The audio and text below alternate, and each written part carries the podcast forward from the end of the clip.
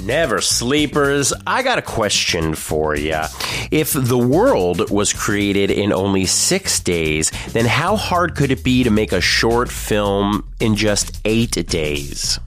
I kid, of course. And on this episode of Ross Never Sleeps, it's back-to-back interviews with winners of Vancouver's Crazy Eights Film Festival. The first film we feature is Woodman, as I chat with director Mike Jackson and writer and lead actor Peter New. And from the short film Cipher, I speak with director Lawrence Le Lam, writer and actor Jerome Yu, and lead actor Alex Barima. Woodman is a modern and darker spin on the classic Pinocchio tale, and Cipher is about the LA hip-hop scene after the 1992 LA riots. A big thank you to Crazy Eights for reaching out to us here in Toronto in hopes to spread the word nationally about this great festival, and we hope to see these films hit the film festival circuit soon. So stick around and enjoy our chats with the Canadians helping define the Canadian film industry on this episode of Ross Never Sleeps on Never Sleeps Network.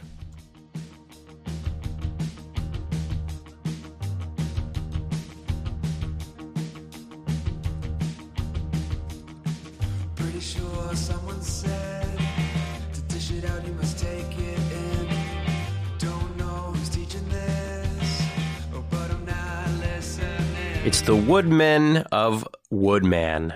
Correct. It is indeed. How are you, gentlemen? Very well. Very well. How are you? I'm very, very well. Thank you for being a part of this incredible festival and being a part of this episode of Ross Never Sleeps. This is my first interview across the country. Wow. Well, we talk to a lot of people that are in Toronto from all over Canada, but I rarely do these type of phone-in interviews, so I'm very happy that such a important Vancouver festival is involving Ross Never Sleeps. And I want to say to you guys, amazing film. I watched it. I'm able to consume films that are generally around the 20-minute mark. Yours is under that. Yeah. I love the story, but I want to hear about your story, the two of you. So I'm with Mike Jackson, director, and Peter New of Woodman, part of the Crazy Eights Film Festival. But Peter and Mike, tell me, you guys seem to be old friends. This is not your first rodeo. That's correct. The very first time we ever worked together, we ever collaborated, was in a terrible band that we formed the year I graduated from high school, which was 1989. So it's been since then. But we've been doing various projects. We were in a sketch comedy troupe together in the 90s and doing films since like 2000. At least, yeah. Has your music ever made it into any of your projects? Oh, God, no. No, it was terrible. No. Okay, one song that I did write made it into a sketch comedy show that Bob Robertson and Linda Cullen did for the Comedy Network back in 2002 or so. A verse of a song called Little Ethel Breathalyzer managed to make it into a sketch, but because it was terrible. So that's the only time, I think. So what are some of the film projects or just projects that kind of led you to the Crazy Eights Film Festival? What speaks to you as Vancouverites? I'm not sure what the word is. Crazy Eights Film Festival seems to be a very West Coast, Vancouver thing. I am not privy to it until you guys contacted us. I'm a Toronto boy, so TIFF is the ultimate. I thought TIFF was the only thing that Canada ever needed. Why does Crazy Eights Film Festival appeal to you, and why do it year after year after year? Well, you can only do it once. The people who run the competition do it year after year, but we can only participate one time.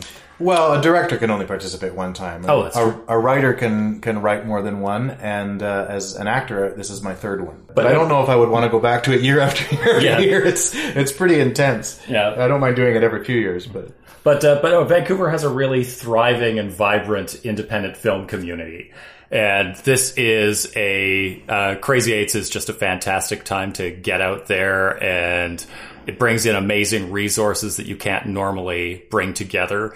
And you can make something really special and share it with people in the community. Yeah, can you elaborate a little bit on that? Because Crazy Eights gets its name from being an 8-day from start to end, completing an entire short film, which seems to me crazy. There's a reason why we do podcasts, because it happens with a lot less headaches, and we can get content produced pretty simply and quickly and stay current. With 8 days, it doesn't seem like you have much time to cast, let alone write, to think of an idea, to combine the right people, for everybody to be on board, for somebody not to get sick, for someone's family member not to be needing them for something ultimately. I just don't understand how you would want to. It almost seems like a little bit of torture. Well, it is. It's 8 days of production. So we want to be, clear about that. It's 3 days of shooting and 5 days of post. We pitched the idea on video back in November, and we were among more than 200 people video pitching. And they narrowed that down to, I'm not sure how many, but 40 or something.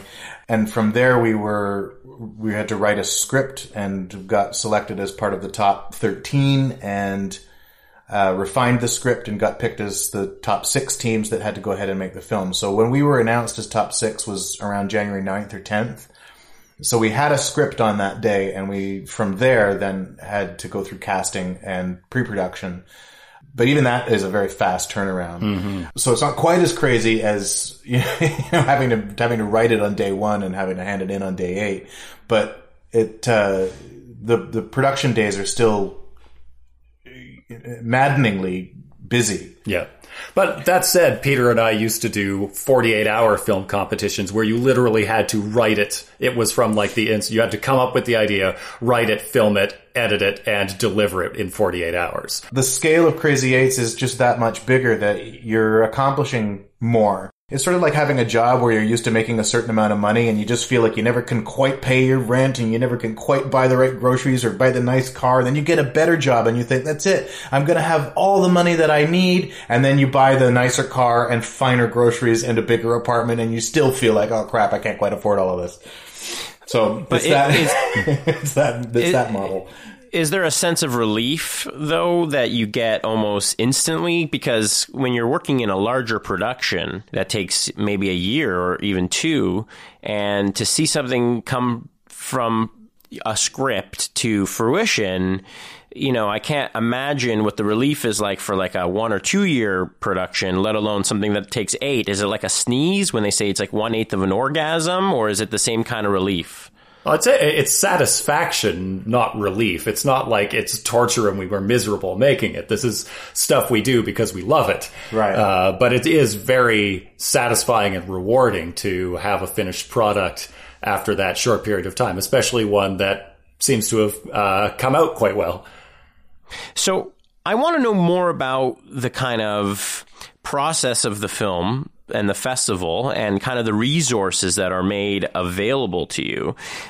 You have incredible resources, to be honest, from what I hear, to be able to get a crew, food, lighting, equipment for 8 days, editing for under $1,000. I need to know more about the resources that Crazy Eights provides you. What attracts you to understanding that you can take a script and produce it in 8 days, given that the festival kind of helps you as much as they can, which also therefore helps Vancouver, helps the filmmakers in Canada put themselves on the map. We had fantastic producers who did so much work to bring all the resources together. Roz Young, Rory Tucker, and Avi Glanzer. And they did so much work to pull things together. It's actually very hard to get crews and resources in Vancouver right now because the American productions are just sucking up everything right now. But Crazy Eights gets us camera packages and promotion, and the list of sponsors is 160 companies and individuals, casting people, and the list is so long. I'm afraid to even start because you can't list everybody.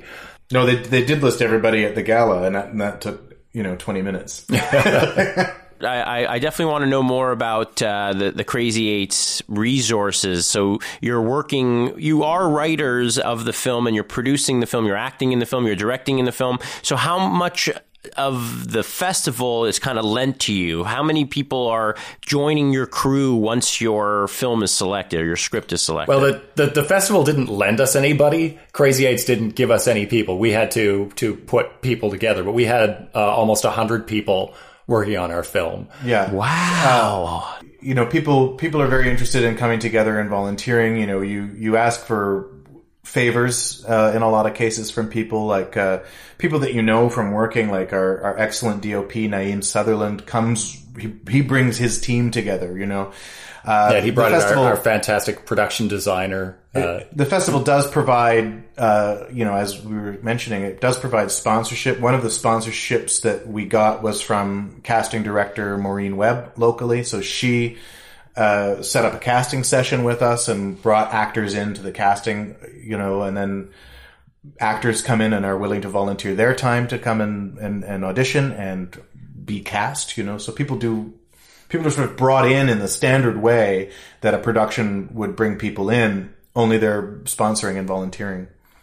Because it is exciting to be a part of it. It's fun to be a part of. In a film that would maybe take ideally more than 8 days to produce, what ultimately are you looking to maybe cut corner wise? How do you know you're going to be able to, like, when you think of an idea, when you're like, you think, oh, well, it's not going to be able to shoot that, or, you know, we might risk going over more footage than we can edit in time. You have to plan for that the same way you would plan for it if you had a budget. I mean, ultimately any film is working with a set budget, which allows them to have a certain amount of time. You know, as writers, if you're looking at a budget of a certain amount, you know you're not going to be able to put in a whole bunch of explosions, and you know you're not going to be able to shoot on exotic locations, because transporting a crew to an exotic location and blowing something up costs a lot of money.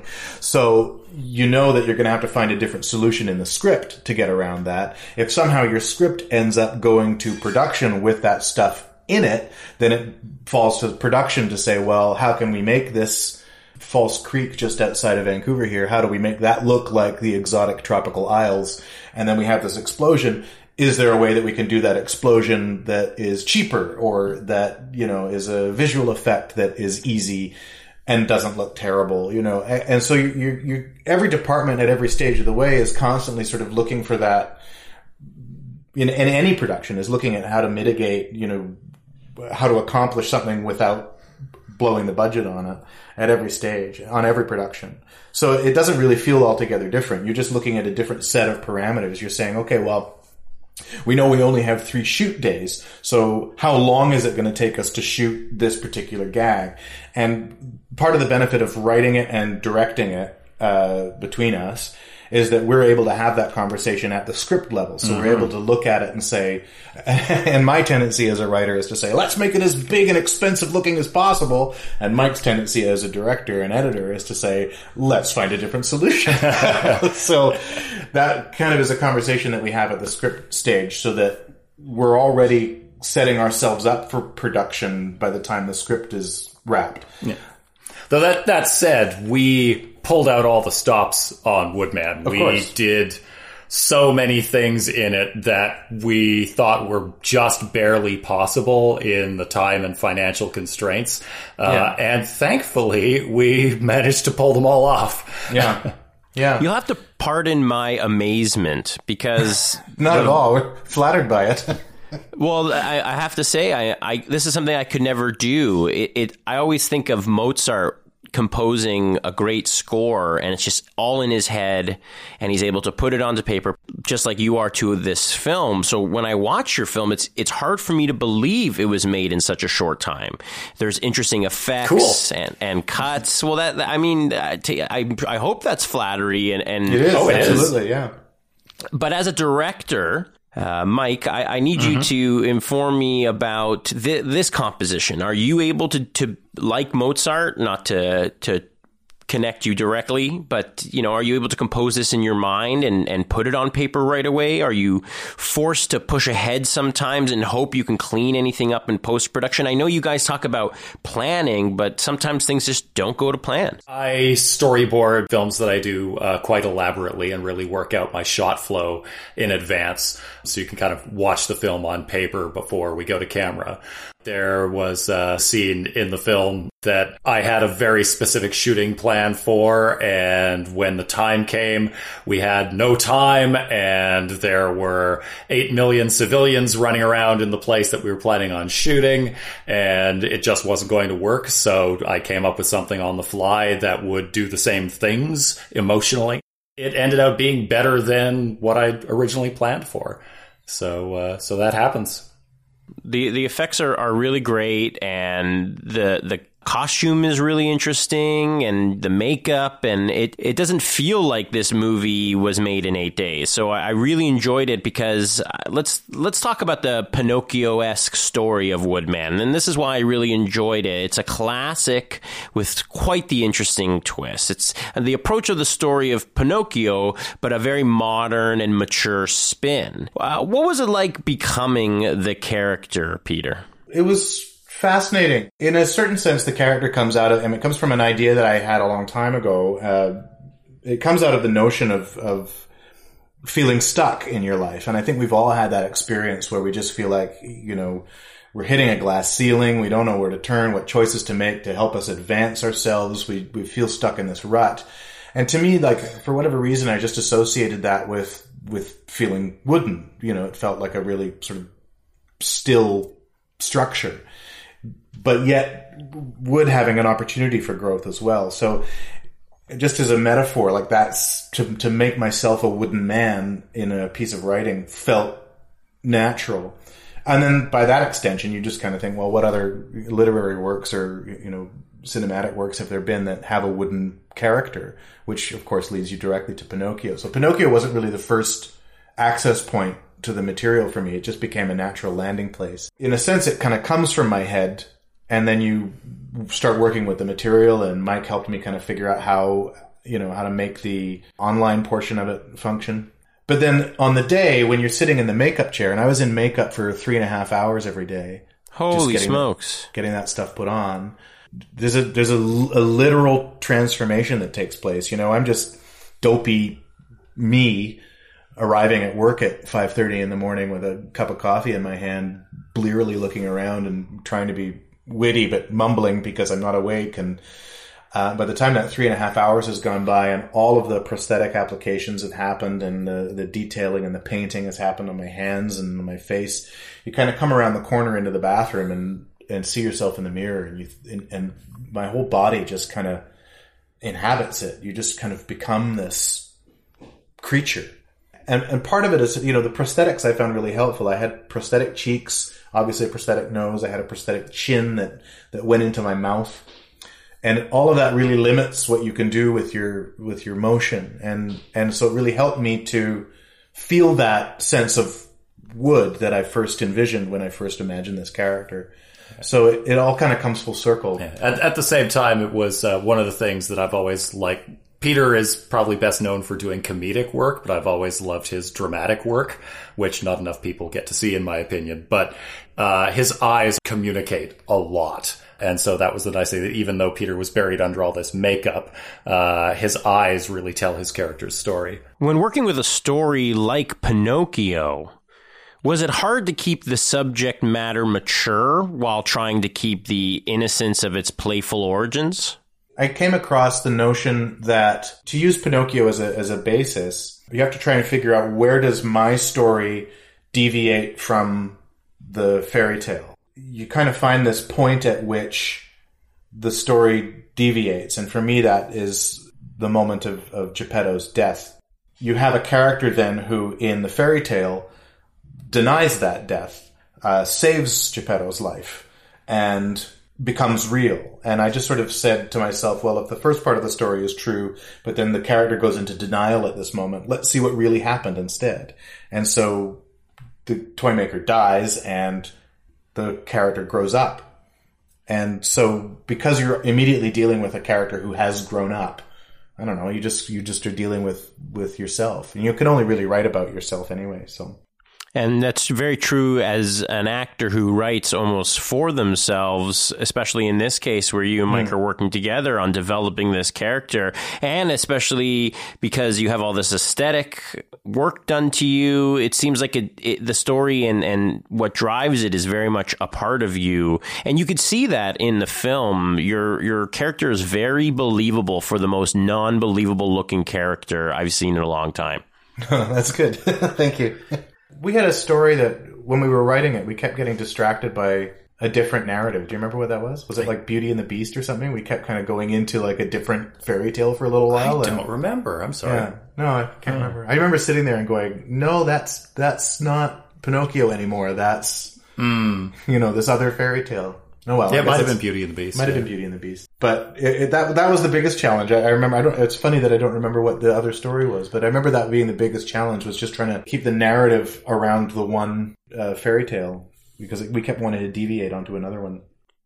Well, I mean, as familiar as we are with Disney versions of these stories, you know, their origins are usually a little darker or just deeper in context. So it's nice to have a modern idea of technology involved with a character who has insecurities, you know, and it's very relatable as humans, let alone somebody who's basically a boy of wood or a man of wood in this case. Yeah. So I like how relatable it is. It tells many stories, and I think that's what a good film does, especially in a short period of time.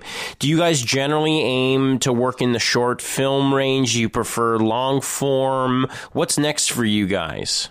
Well, we've been wanting to do a feature for a long time. Yeah. We've got a few scripts kicking around too that are sort of all at various stages of closeness to being ready to shoot. My favorite is one where Peter plays a scientist who invents a time machine.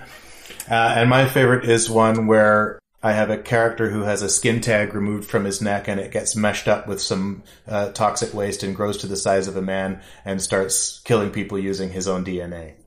Love it. I'd watch that. They're both really funny. So what's the next for Woodman? Say that for whatever reason you don't get picked as the winner. What do you do with Woodman? Do you toss it? Do you try to work on it some more? Do you try to make it better? The six finalists are the winners. All six teams won out of 200 and something applications, and we got to make our films. Yeah. But we're going to be obviously pushing it quite heavily on the festival circuit. Get it out there. Get people to see it. You know, I'm toying with the notion of. I mean, we were trying to make a 10-minute film. I think we ended up making a 16-minute film, and I still look at it and think, well, there's more room to explore. So I keep wondering if there is a feature version of it somewhere in my head that I can dig at and pull out. So that may be on the table too at some point, but we'll see. What do the winners get? Is there a prize? Is there? We got to make the movie. Yeah, you get a film. The prize is we have a movie. You get a movie. Right. And that's ultimately the exposure that's going to help you guys make more films. We hope hopefully. But I mean, we make films because we love making films, and it's hard to get the resources to make them these days. So that is a fantastic prize to be able to get all this support from Paul Armstrong and all the Crazy Eights producers and get to make the film. And like Mike said earlier, you know, you have more than 100 people come together to help you make your movie, and each of those six films is the same. You know, I don't think a single one of those movies got made with fewer than 100 people. So, you know, this huge that many people are motivated to make these six movies in this short period of time. Oh, you mentioned, I believe that was Mike who said about resources in basically Canada and your film industry out in Vancouver are not necessarily as available. So where does Canada stand in the filmmaking industries with our friends to the south in LA so close to you guys? Is this an opportunity to show off Canada as a market for them, to them? How do we continue these types of festivals in and around Canada to make sure that we become not only a separate entity from the United States, but we become more of an available resource, maybe for them, maybe for other international filmmakers? What does that mean to you guys being Canadian filmmakers? Well, I think Vancouver is fairly well known to LA as a resource. There are a lot of studios here, lots of very talented crews and talented actors here. You know, LA comes here all the time. Right now it's pilot season and a lot are being shot here. So it's not that they're unaware of Canadians as filmmakers. I think it helps us to connect in both directions, frankly. It helps us to connect to LA and to show producers there that, you know, there are interesting stories coming out of Canada. But I think it also helps us connect to Toronto, because as you said very early in the broadcast, you didn't know anything besides TIFF, you know, which to me says we're not really communicating East and West, because there is a huge and vibrant independent film community coming out of Vancouver and very little money coming back from Toronto, where most of the money is. So hopefully this helps us to connect that way as well. It's funny because I know a lot of actors here in Toronto looking for work, and I know a lot of filmmakers in Vancouver looking to produce films with a lack of actors. Do you guys know or can talk about this a bit, how Toronto almost is oversaturated with actors where Vancouver is almost oversaturated with filmmakers? It hasn't been my experience of Vancouver. I feel like there's always actors here looking for work. I feel like if there are filmmakers in Vancouver who can't find actors, it means that they're not looking hard enough. There's a ton of actors here. I mean that Toronto doesn't maybe have enough film productions happening here to fill the need for as many that are here, versus there is quite a few in Vancouver, but there's also just as many films and projects being produced because of the vicinity of the West Coast and being so close to LA. I think really the difference maybe is less in terms of how many of filmmakers and how many actors and whatever. I think the difference here is that filmmakers and actors talk to each other. Mm-hmm. You know, there is a strong independent community of filmmakers, including actors, who all want to work together to make things happen. And that's why we end up with these festivals like the 48 Hour Film Festival from years ago and Crazy Eights and just people making independent projects in general. I'm working on an independent project on Wednesday. I'm shooting something else, which is just a bunch of people getting together and wanting to make something happen.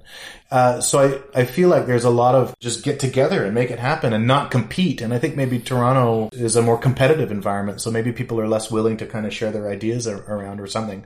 I don't really know. I haven't spent that much time in Toronto. I've been there, obviously. So what advice would you give to filmmakers, whether they're in Canada, whether in Vancouver and Toronto, looking to make films with little or, you know, not as many resources as we would once believe were available? I think the only real advice directed towards that would be to be the train, as my friends Maddie and Mikey Granger like to put it. Be the train. Start making your project. Get your project going, and people will start to come on board because they want to be involved. People want to get something done. Every department wants to be able to look up at the screen and point at it and say, look at that aspect of that. I did that. You know, as an actor, I like to be able to say, look at me, look what I'm doing. And as a writer, I like to be able to see, look at my script. And as a director, Mike likes to be able to say, look at my film. And as makeup artists, Brendan likes to be able to look at me and as this Pinocchio character and say, look at my makeup. Everybody likes to be able to look at what they did on the screen at the end of the day. So people want to come on board. If you just get moving and get it going and start working with your friends and putting stuff together, just keep working. Like we're artists, right? It's all about making a thing happen. Mm-hmm. It's not about sitting around and whining and hoping to get hired and hoping for the phone to ring. You know, you got to do it, and then people will come with you. Yep. You got to plant those proverbial seeds. Exactly. Yeah. Well, I want to thank director Mike Jackson and writer Peter New from the Crazy Eights Film Festival winners for their film Woodman.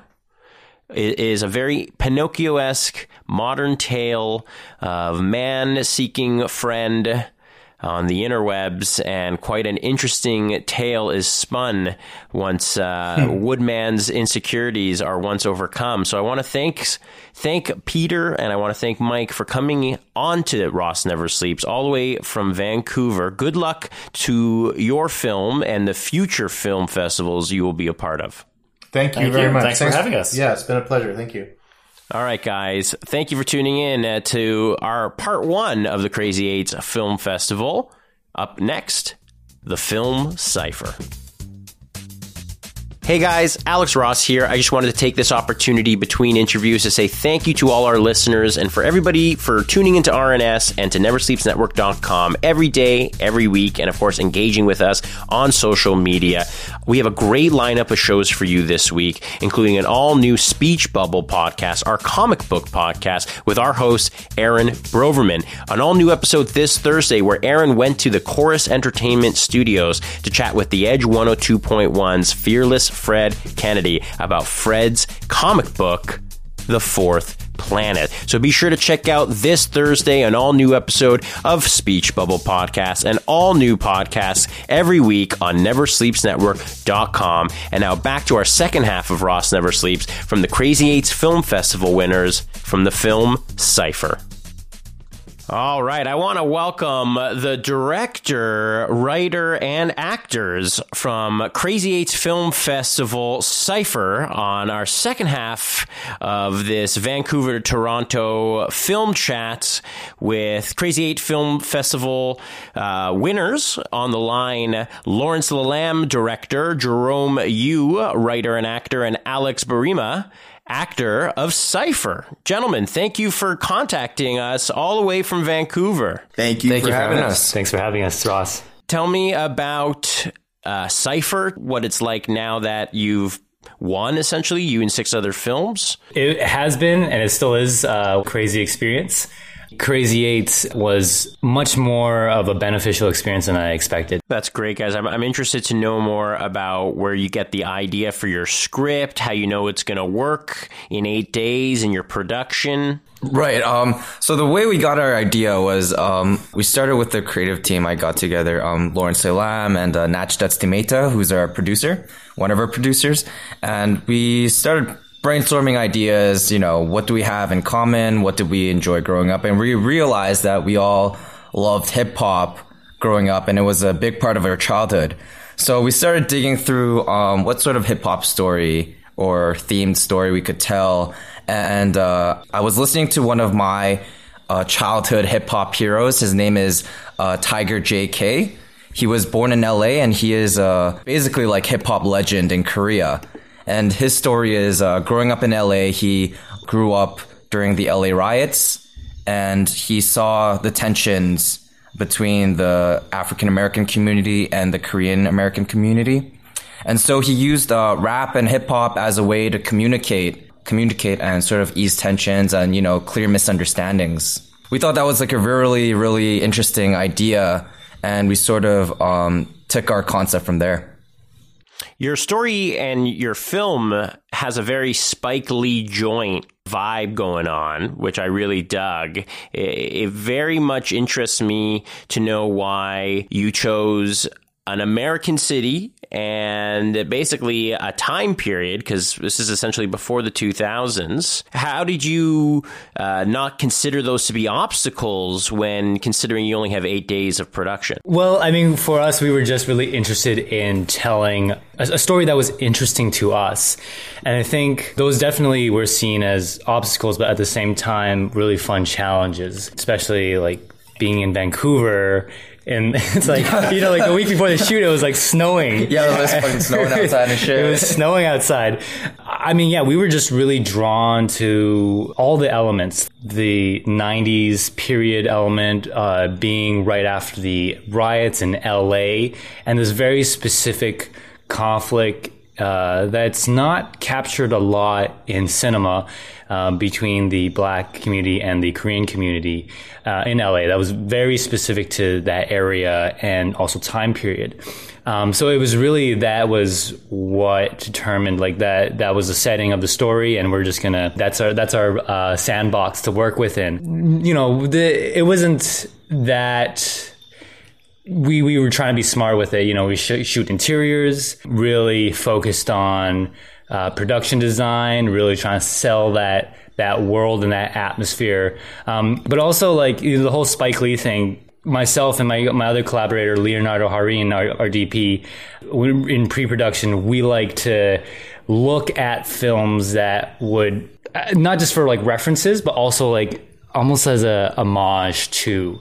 And so Spike Lee, you know, the 90s, hip hop, this being a kind of a bit of a race film, and talking about race, it seemed to all really fit in as a way to pay homage, and also to and so there was some of the elements that we were thinking about in crafting this particular story. Your cast and the choices of locations seems like it's not easy to do in 8 days. How do you get such a large cast with everybody on the same page, with a great director, clearly, who's able to direct everybody accordingly, also decide on all these locations, and you have to make it look like a certain time and place? It was pretty crazy to get this cast together, not going to lie. I really think it was a tough film to pull off, tough story to tell. There had to be very specific actors for those very specific roles, I feel. And shout out to our casting director, Jessica Cameron, for being able to bring in the talent that we needed to see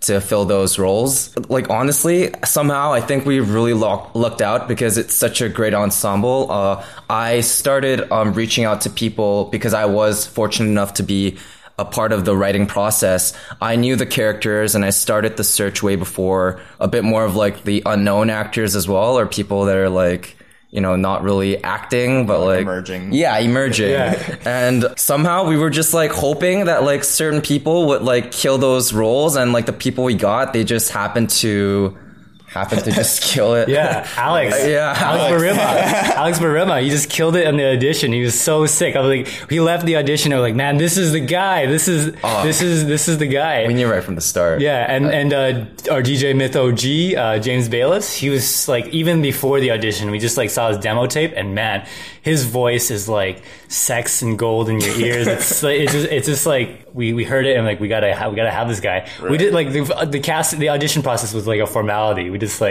just wanted him from the start. Was there ever a point in whether it was casting or getting to shoot where you're thinking, man, we might not hit a mark, we might not hit that milestone, we might make what we thought was going to happen on this day? What were those big obstacles like? This is the first time I've really embarked on a film that involved a large majority of a black cast. And I've never really had that experience of working with a lot of black actors in Vancouver. So I wasn't really sure what the talent pool was like in Vancouver, to be honest. During the audition process, just seeing all these folks out there here in Vancouver, I was like, oh, there's a lot of talented folks out here. Yeah. I've been to K-Town in LA. I am from Toronto, born and raised, and our Koreatown is thriving. Can you tell us about the Korean connection in Vancouver and even in LA as part of your film, and what it means to you guys, being part of a nation that prides itself on the multiculturalism, and this kind of film festival giving everybody, and even you saying you're talking about casting black actors and giving this ability to you guys and having a pool that you didn't even know existed or would exist in the time for your film. What does it mean to you guys to be Korean, to be of Asian descent, and to produce a film in Vancouver and represent Canada? Well, for me, I guess I'm like I'm the most Korean because I'm the only Korean in like the creative department. But for me, it was very important for me to tell this story. It meant a lot for me being Korean because it is as far as like historic points in, Korean history in America or in North America, the LA riots was a key point. It was a time where Koreans were still considered like the minority's minority. And I think it was a key time where through the riots, the second generation of Koreans in America were starting to rise up and starting to lend their voice to the, the misunderstandings, and sort of second generation Koreans at first didn't want to be like their parents because their parents were embarrassing to them. They didn't know about American culture. They wanted to avoid getting bullied or like being considered an outcast at any costs. And it was through the LA riots where they finally realized that they have to be a part of the solution. And for me as a Korean to sort of, that tells a story that's related to that important cause, it brings me great joy. And I'm so happy that we were able to do it with not just like an Asian, specific like sort of like point of view, but like a diverse one. And Vancouver is definitely a hub for Asian talent. Yes, sir.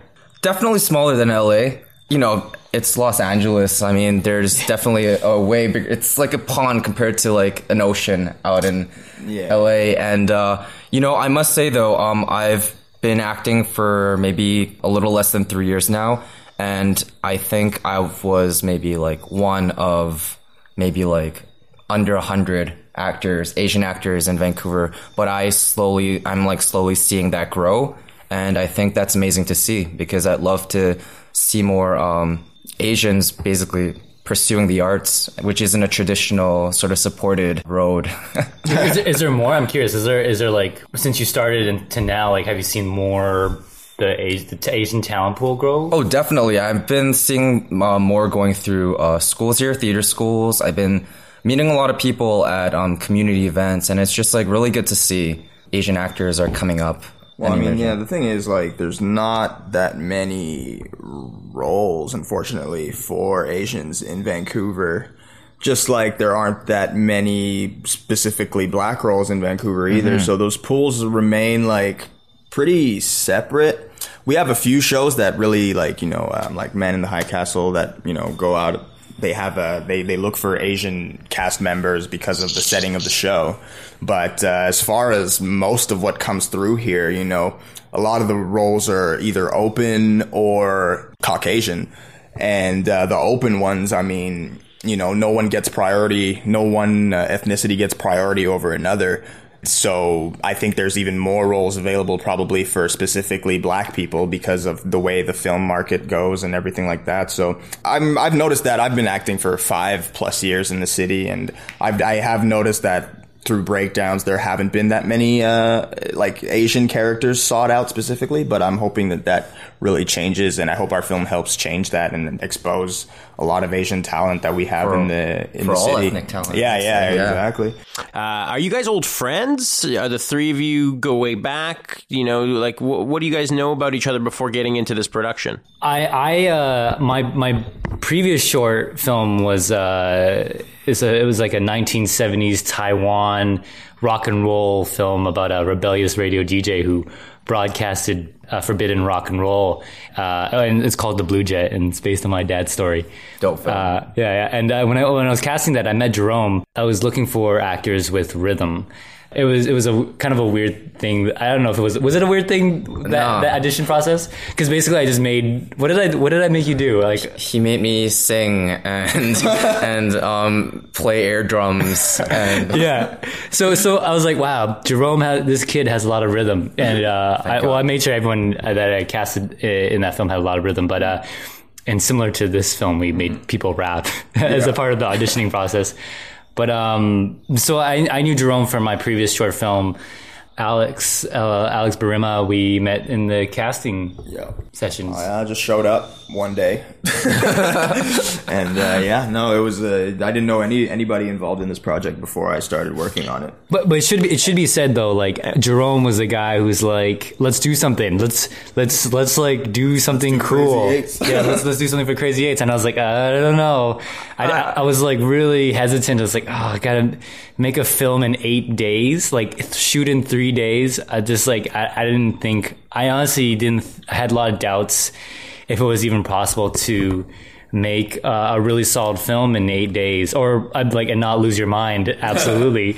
But I mean, I surprised myself, and a lot of the folks that other teams on the Crazy, it's really, really impressed me. So it is absolutely possible. Yeah, it's a special festival for sure. When you were considering the festival at first, what were some of the standout past projects or previous winners or past participants that kind of paved the way for you guys? Oh, I've been to 2 Crazy Eights events, and maybe it's because like it's been more recent that these films stand out to me. But I Love You So Much, It's Killing Them is a film from last year that's done by director Joel McCarthy, and his producer on that film, Natch Destimeta, was our producer for our film this year. Producer and co-writer. And maybe it was like that film that inspired me to reach out to Natch. I mean, I've gotten to know him maybe like a few months before this round at Crazy Eights started, but I knew he was a talented guy. He worked on I Love You So Much, It's Killing Them. Yeah, and he won Story Hive as well. Yeah. Story Hive. And I Love You So Much, It's Killing Them is like, it's like a crazy, it's like a black comedy, dark comedy. Sort of about like a female accountant who like secretly is a serial killer, but her like, hobby is killing people, and she loves that. And then she like falls in love with this guy and starts to like kill people to get this guy things. Basically like she starts like killing out of affection for him because she wants to like shower him with gifts, like watches, like Girl Scout cookies. Like there's one like evil dirty scene where like she like points an arrow at a little adorable Girl Scout girl, and it's hilarious though. It's amazing. Guys, I want to talk about your film now. I want to know why a story about hip-hop culture in L.A. Is this a way to connect with L.A. and maybe hopes to gain some interest in the U.S.? That's always nice. Doesn't hurt. I don't think that was like intention of seeking out connections in L.A. making the film. I think it was more so just taking the context of like the L.A. riots that happened and just relating that to swiveling that into what we enjoyed growing up, which is hip hop. And then we sort of made this sort of rite of passage, coming of age story of this Korean boy that wants to do what is considered foreign to his culture, which is hip hop, which is kind of like, it was considered a black thing, right? Also, there's that for sure. Like it definitely came from the setting and story. But I mean, the idea of doing a hip hop film in LA was just so juicy. Yeah. You know, like there's been the Get Down and that's in New York, and there's 8 Mile and that was in Detroit. And I mean, I'm like Straight Outta Compton. Straight Outta Compton. And so like, we're not in those films. If we want to tell these stories, you know. But the idea like it just to be in it. It just seems so perfect that, you know, like a film that is about hip hop that is sort of out of LA, but within these two communities, you know, K-Town in LA, it just seemed like a perfect setting.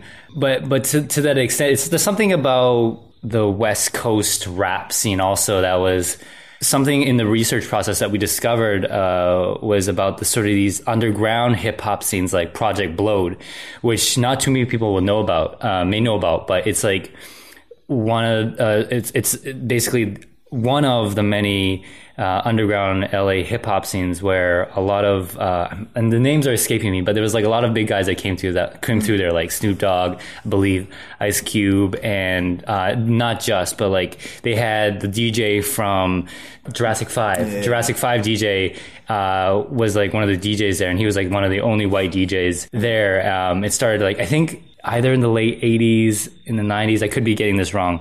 And we read a book about it called Blowing Up, Rap Dreams in South Central. It's by this U of T sociologist, Joo Young Lee, who used to be a Pop and Locker, actually. And he went there for maybe 5 or 10 years in the 2000s and just started documenting it. And he wrote about how like these communities act as not only a creative outlet, but an alternative lifestyle to youth who grow up around gang violence, who grew up in gangland. And basically, talking to some people who went there, they said how this community helped save lives by providing that creative mentorship, by providing that alternative identity, like providing mentorship. Even people in gangs were encouraged to leave the gang life to go pursue if they felt like if someone in a gang, we were reading this book, if someone in a gang, and if there's like a OG or a senior gangster, senior level gangster who, saw a lot of talent in,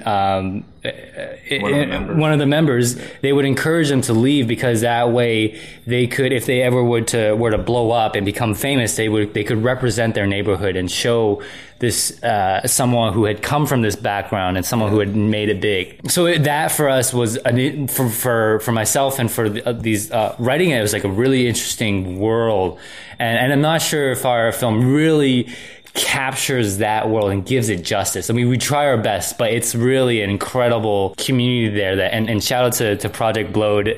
What they do out there is a pretty cool thing. And I want to know if you're going to, now that you're talking about representation and representing your culture and, you know, the culture, are you planning on taking this film to Korea? A lot of people don't know in the West that, you know, the Korean film industry is a booming one. And actually, a lot of American films are just redone ideas from Korean films. We would love to take this to Korea. We'd love to bring it to Korean film festivals, or not just Korea, but like everywhere, honestly.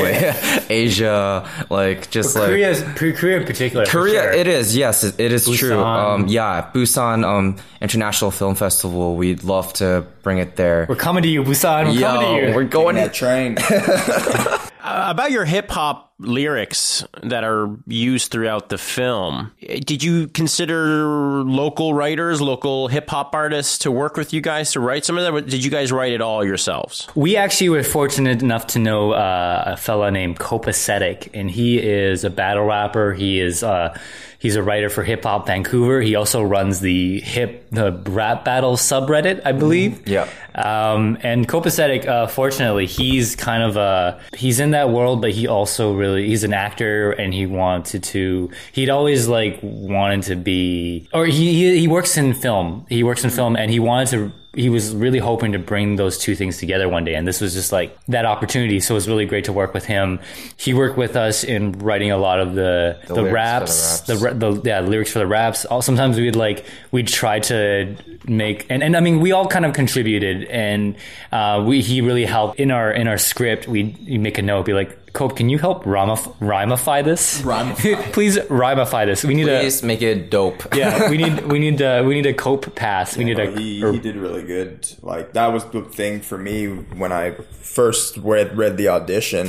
My audition was just rapping, and if the raps had been bad, I couldn't have made them sound good. You know what I mean? So I think that was probably my favorite part of the writing, for sure. The way the raps came together and told the story of each character, and it's not as easy as it looks. You know, like, he has to write raps for two guys with completely different styles and everything, and he managed to do that really well. So that was we were fortunate to have him. Very fortunate. Yeah, and he also coached Jerome and Alex in the rehearsals, but also like.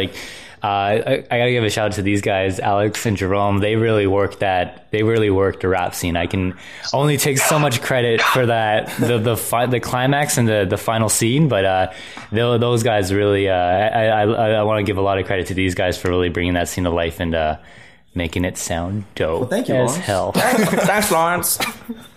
So what do you want Canadian audiences to take away from the film? You guys are repping Vancouver, LA, Koreatown, you know, but really you guys are Canadian filmmakers in a very West Coast Canadian festival. It's a festival that I actually had never heard of until I was contacted by you guys to promote this film on our podcast network, which I'm thrilled, because I'm all about making Canada as small as possible, especially in the entertainment district. So what does it mean to you guys as Canadian filmmakers? You have a voice now that is extending internationally, but is rooted in Canada. What does it mean to Canadian audiences? What do you want them to walk away with? I just want to say one quick thing before we answer that question. With the Crazy Eights Film Fest, the Crazy Eights Film Society it's kind of like a film festival, but it's more so a contest. You know, big shout out to them. They really they do this every year, and they really find these amazing up and coming filmmakers and teams and help support them in developing these projects. I don't know if it's really like a film festival. It's more of like a competition, but it's the whole event, the gala is like, it's almost like Oscar worthy. It's like they make a big thing. We have been spoiled. I have been spoiled. Paul Armstrong and the whole Crazy Eights team, Kristen Stilling, Stephanie Harper, and all those guys, they like really throw all their support and pretty much the support of the Vancouver film industry behind your back, and you really feel the win and momentum. The entire community, really. Yeah. And then I just wanted to clarify that. And to your second question about what we want to say to like maybe Canadian filmmakers. Actually, I'm reminded by something that another Canadian filmmaker whom I really respect said once at my school. I went to Emily Carr, and he's a Emily Carr alumni. Kevin Funk, who did Hello Destroyer, who was Canada Top 10, and he was at TIFF. He in Hello Destroyer was like a very Canadian film. One can say critiquing institutionalized violence within like the hockey community. Mm-hmm. And at one time at my school, he basically told us, myself and these other young filmmakers, he's like, be bold and don't be afraid to tell bold stories.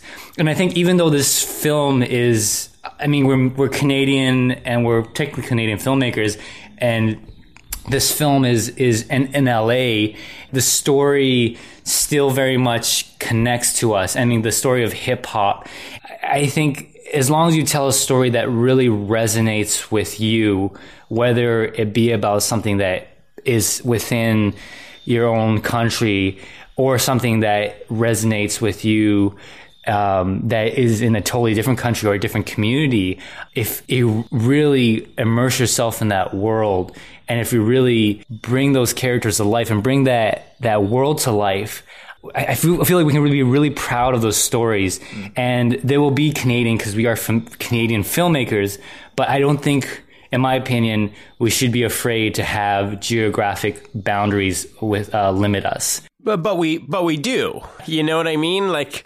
ultimately, it's not easy for you guys to necessarily go to Busan and promote your film. You know, you had to have started here in Canada, and the opportunity to do it at the Crazy Eights Film Festival. And I totally don't want to disregard what you're saying, and I get it. You know, the world is much smaller with the power of the internet. Getting a film, you know, on the internet and getting it viral is seemingly easier than it has been in previous times. But at the same time, you're now fighting against that much more content. You're competing with so many more films on an international market. How do you represent Canada to make sure that you can then penetrate the international market? Well, yeah, I think to tie back into what Lawrence was saying earlier about Crazy Eights, like Crazy Eights is very, very cool because I didn't know much about Crazy Eights before doing this project, and I really underestimated the impact that it would have, and I underestimated its place in the local film industry. But once you get the project going, because we got to remember, like 216 teams applied for this contest and only 6 made it to the end. So it was a very, very long process for these guys. I only come in at the very end as an actor, and I'm just here to do a job. But when you're working and you're doing the shoot, you come to realize that there's a lot on the line here.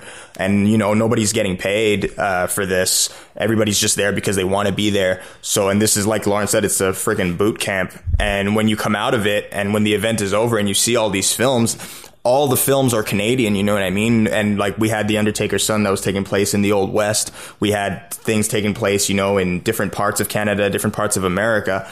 The truth is that this content is 100% Canadian, and everyone involved is Canadian. It's Canadian content, and it's just proving to the world that like we have the means and we have the talent to tell any story. It doesn't matter, because in Canada we have the potential to be a major player in the film industry. Like, our film industry is nothing to sneeze at, and I think that Crazy Eights reinforces that in a big way. It's so important for you guys to keep fighting the good fight in Canada, and anytime you guys are in Toronto, let us know and we'll promote your ongoings and your upcoming films. I want to thank Lawrence Le Lam, Jerome Yu, and Alex Barima from the short film Cipher. Be sure to check it out on local film festivals that are coming to Canada. And I want to thank you guys for putting in all the hard work. I am sure you guys are completely satisfied, if not relieved, that you're able to put this great project behind you and move on to bigger and better things. So a shot of soju to you, gentlemen. I want to say kamsamnida. Oh, there you go. Oh, there we go. Thanks for having us, Alex. Good luck to you guys. I really am. I'm glad you guys are representing Canada, and I like your approach in your film. I like how Canadian filmmakers have the ability to represent so many great nations in one great film. What are your guys' socials? Where can people find more information about you? Like, I'm on Twitter at Alex Barima, but I'm not very active, unfortunately. But you know, hopefully that'll change one day. Yeah, I'm basically on all the social media handles at Jerome Oyoou. You stalk me. Yeah. I'm at. I can't even remember my. I use Twitter so little. Like I think it's at Al. I think it's at Lawrence underscore. Is it Lawrence Le Lam or underscore? Are there underscores in there? No underscores. It's just your name. Oh, it's my name. You guys sound like true filmmakers. Eh? You guys got bigger priorities. I get it. Don't worry. Well, again, congratulations on your incredible film. We look forward to hearing more about you guys and your upcoming projects. So party hard, sleep tight, and we'll talk to you on the next episode of Ross Never Sleeps.